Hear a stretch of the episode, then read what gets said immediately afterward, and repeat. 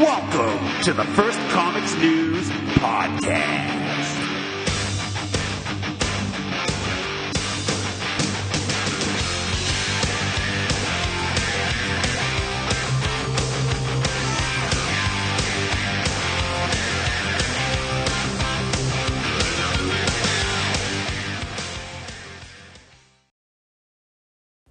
The day we have all waited for is finally here. The DC reboot of a reboot of a reboot that was rebooted is now upon us. Infinite Frontier has made its appearance on comic book shelves. Uh, if you remember correctly, the last couple um, two months, I believe, there was going to be a initial reboot of the rebooted rebooted reboot that would have been a jump into the future of DC Comics with uh, new heroes, uh, new alter aliases, an older Bruce Wayne, someone take over the mantle, etc. Uh, the editor in chief who spearheaded this initiative was fired from DC Comics. It was canceled. Uh, the, they were supposed to have a free comic book day, uh, zero issue kind of preview. That was all pulped. If you have a copy of that, hold on to it. It is super valuable. And instead, they did this thing where they kind of blew through the issues the last couple uh, two months, and now we're back to a new reboot, Infinite Frontier, which it's March, um, and we have the first couple issues out this week. Um, but I believe it's not until June where actual Infinite Frontier issue one comes out, uh, which is kind of weird, but you can tell it's kind of last minute planning. Uh, this week we had uh, issue zero of Infinite Frontier, plus we had the newly launched Suicide Squad, Swamp Thing, Criminal Syndicates, and Batman. Um, so, briefly, going to take a look at it. Infinite Frontier, strictly a, a, zero issue. They have all the new creators on the teams. They do one or two pages a piece, kind of introduce you to the concept of the series. Uh, I mean, it doesn't read like a comic book, you know, with a plot. It's just kind of like looking at all the different series, kind of preview what's coming out. Again, it's an issue zero, so I didn't expect a lot. Uh, it's just weird that this came out now with the main series coming out months later. Uh, Crime Syndicate. This is from I think Earth three. So what happened was there was a dark metal, Death Knights, Death Metal, Dark Knights, something like that miniseries that I did not really care for, um, but I did get through it and read it, uh, so I was caught up on what was going on here. So if you're old like I am, you remember Crisis on Infinite Earths back in the day and that took a bunch of universes down to one universe. Uh, very well done. A great, great 12 issue series. Uh, holds up perfectly today, to this very day. Um, that was the initial reboot of the DC Comics. And then, of course, John Byrne jumped from Marvel to DC, launched Superman. Batman had uh, year one. And my God, the best uh, era for DC Comics, I feel. Uh, they were just knocking it out on all fronts. Uh, after a while, that they got away from it. They started introducing characters and breaking off in uni- universes again. So they did the new 52, which was going to be a reboot. Now, if you remember First Comics News back then uh, when it came out, I was determined to read every new 52 uh, series for 52 weeks. And I think I got about eight or nine weeks in before I almost went insane. Uh, some of the series were mind boggling, uh, destined to fail. I mean, they did like a Frankenstein and his Howling Commandos type series. They did a Hawk and Dove series. Just not great at all.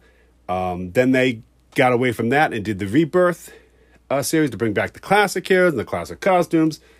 And then we were to do the reboot that was canceled when they fired that editor in chief, whose bright idea it was. And now we have Infinite Frontiers, which takes the 52 universes that were walled off from the rest of the galaxy or the universe or the omniverse and it expands it so now there's more than 52 universes for whatever benefit that is. Uh, at the end of the last miniseries, uh, Princess Diana uh, sacrificed herself and became a god. And uh, I don't know, it, it. I feel like I've been down this road so many times. It's just variations of the same. So I wasn't that enthused with it. Um, but you know, I guess they got to do it every once in a while to, to, keep the line fresh. It's just DC Comics are, are much much darker than Marvel comics. Same with the you know the movies uh, follow that same path, but these are even more particularly dark. Uh, the Crime Syndicate is Earth three, uh, and it's really like uh, the boys' version of superheroes. you know, uh, Superman. They don't even call him Superman. I think they call him Ultraman or something. Uh, he's like the super Superman guy who burns people alive and uses his heat vision. And I don't, I don't care for the boys. I got about six, seven episodes into the show. I was thought it was dreadful. Um, same with Crime Syndicate. It's not for me. It's just not my thing.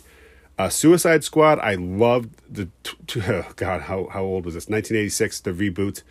Uh, I liked the last series. I, I thought it was very well done. I enjoyed that Suicide Squad immensely.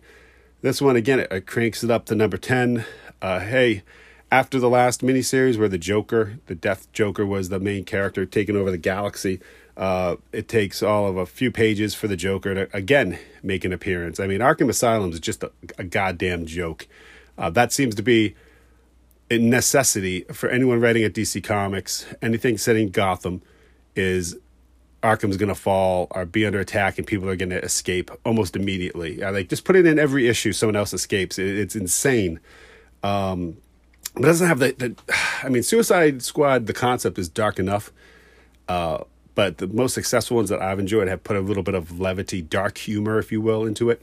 Uh, this one, not a lot of dark humor, so I don't know how long I'm going to stick with it. Uh, Batman's Batman, who's been Batman forever. You know, I don't know what I'm. You know, I don't think I'm going to tell anybody and break some news and have someone go. You know what? I've never checked out Batman. I'm going to check him out. If, you know the story with Batman. If you like him, you're going to check him out. Uh, Swamp Thing, I thought was very well done. Uh, I love the art. Uh, again, Swamp Thing to me, going back to the Vertigo days, and even the original DC with Alan Moore, uh, it fits him. You know, I, it's supposed to be a dark, tragic tale of someone who lost his humanity but managed to keep a sliver alive in a monstrous body. Uh, so I thought that was the best one out of the batch, uh, to be honest with you. Um, I don't know. I mean, I'm going to stick with it. Try to read some more uh, issues.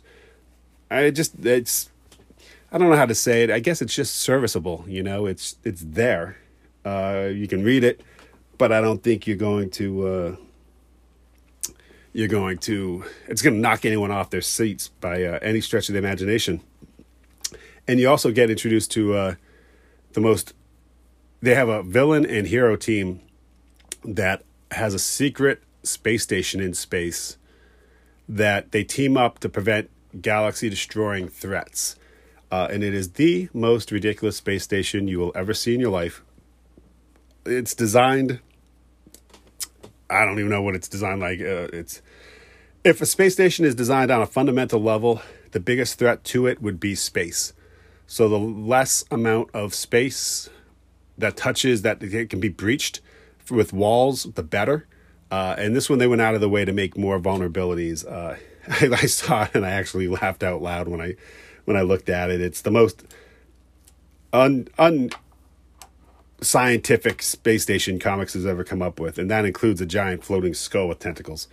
Uh, let's go over to Marvel. Uh, they have a new series called America Chavez uh, made in the USA. Um, man, you can't get a more patriotic cover here. Uh, you know, you put America, the words USA, and stars and stripes on a cover. Uh, it's actually, I think, a very eye-catching cover. I actually thought it was an image comic, to be honest with you.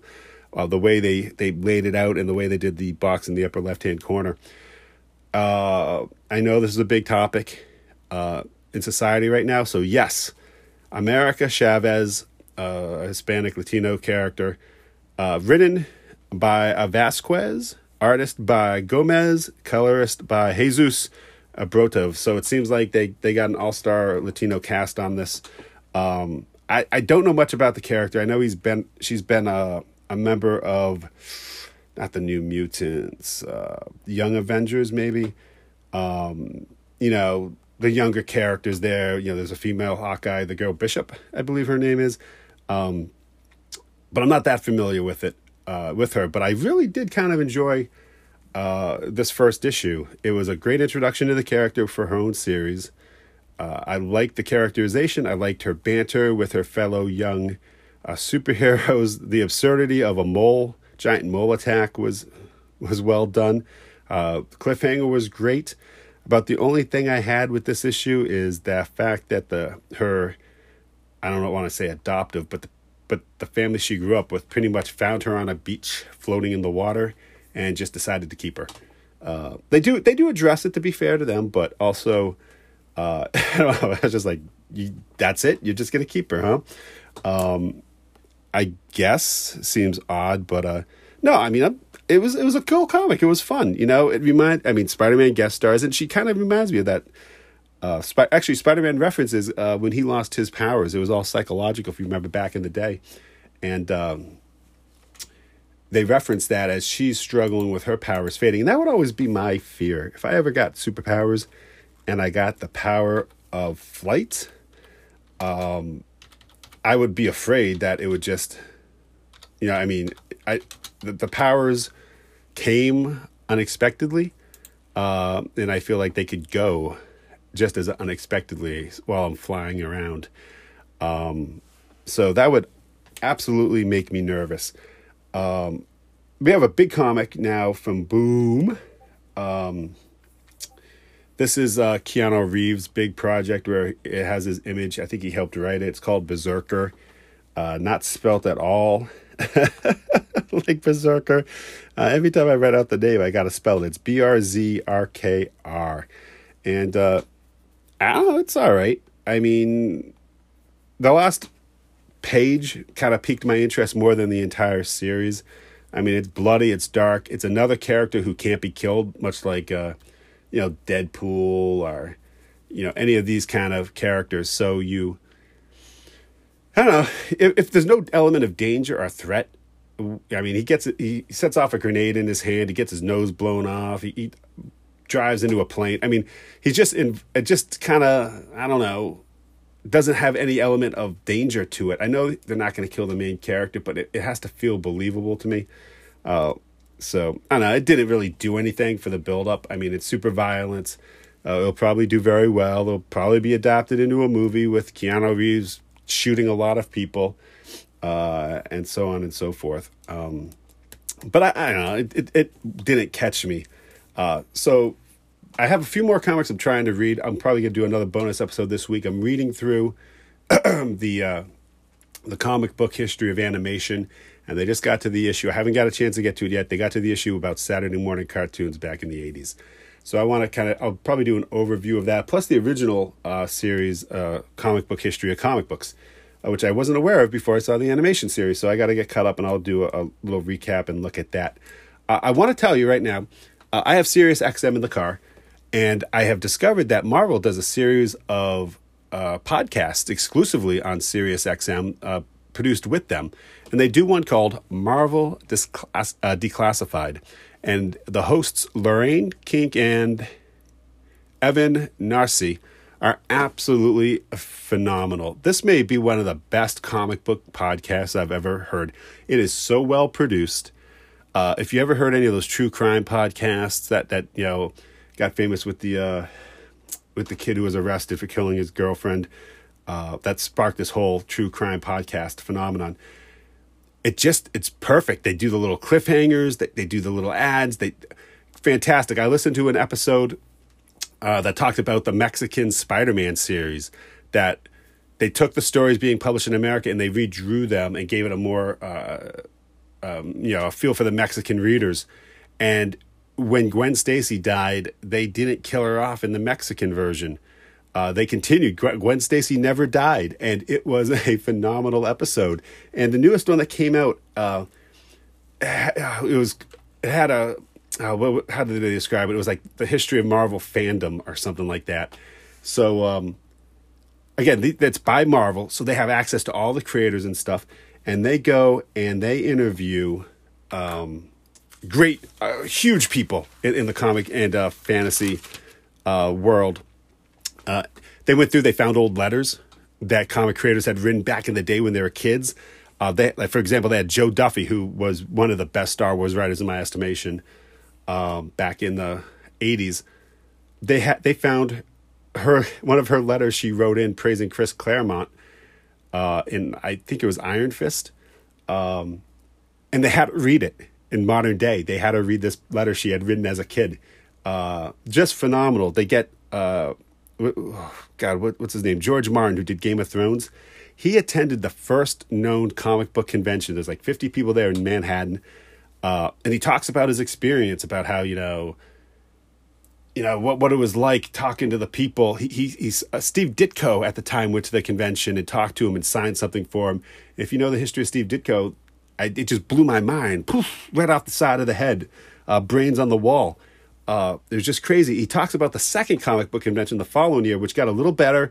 Uh, people stayed at the hotel, um, and they had a, a, a Jim Skowronski who set up the first artist table and kind of kind of created Artist Row, and uh, they had an auction there, and they auctioned off Action Comics issue one, and it went for a hundred dollars.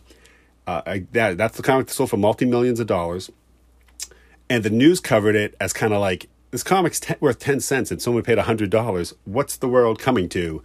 Um, just a fascinating, fascinating, fascinating podcast. If you have Sirius XM, highly recommend.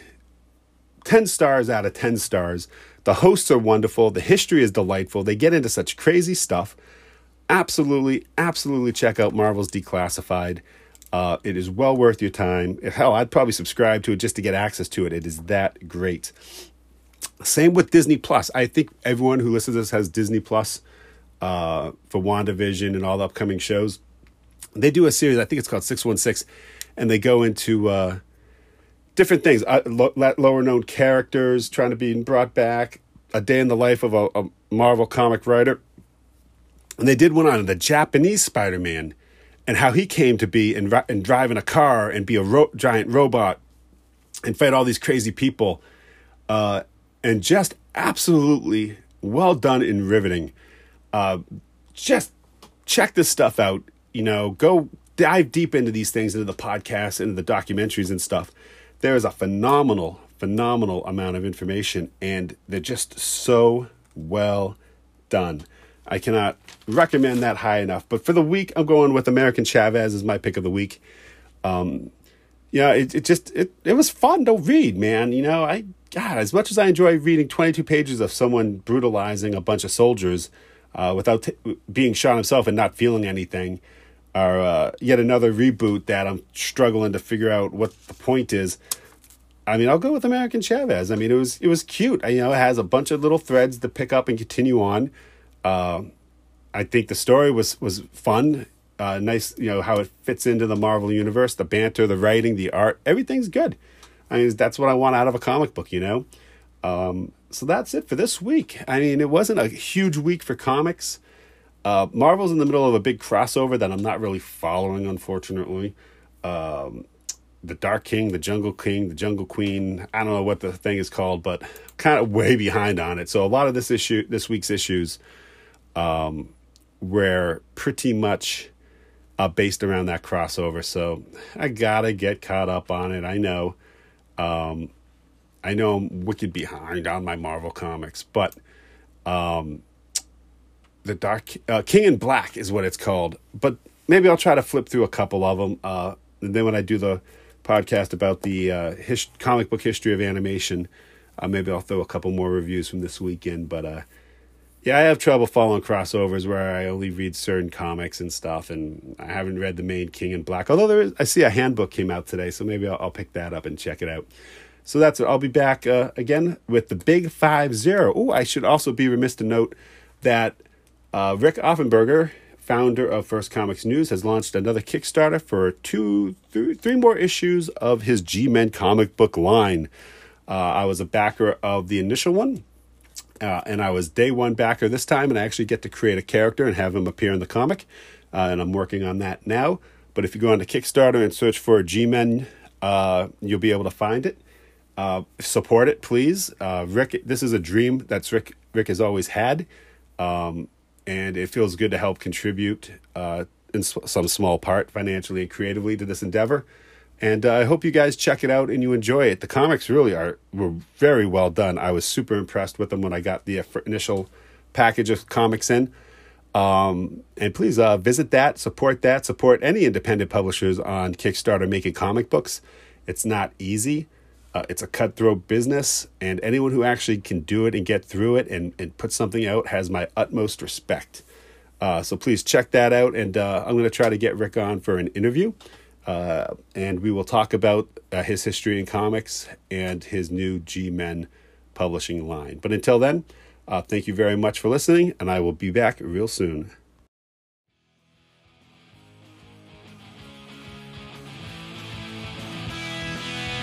Thank you for listening to the First Comics News podcast. Visit firstcomicsnews.com for all your comic news. Email us at firstcomicsnewspodcast at gmail.com.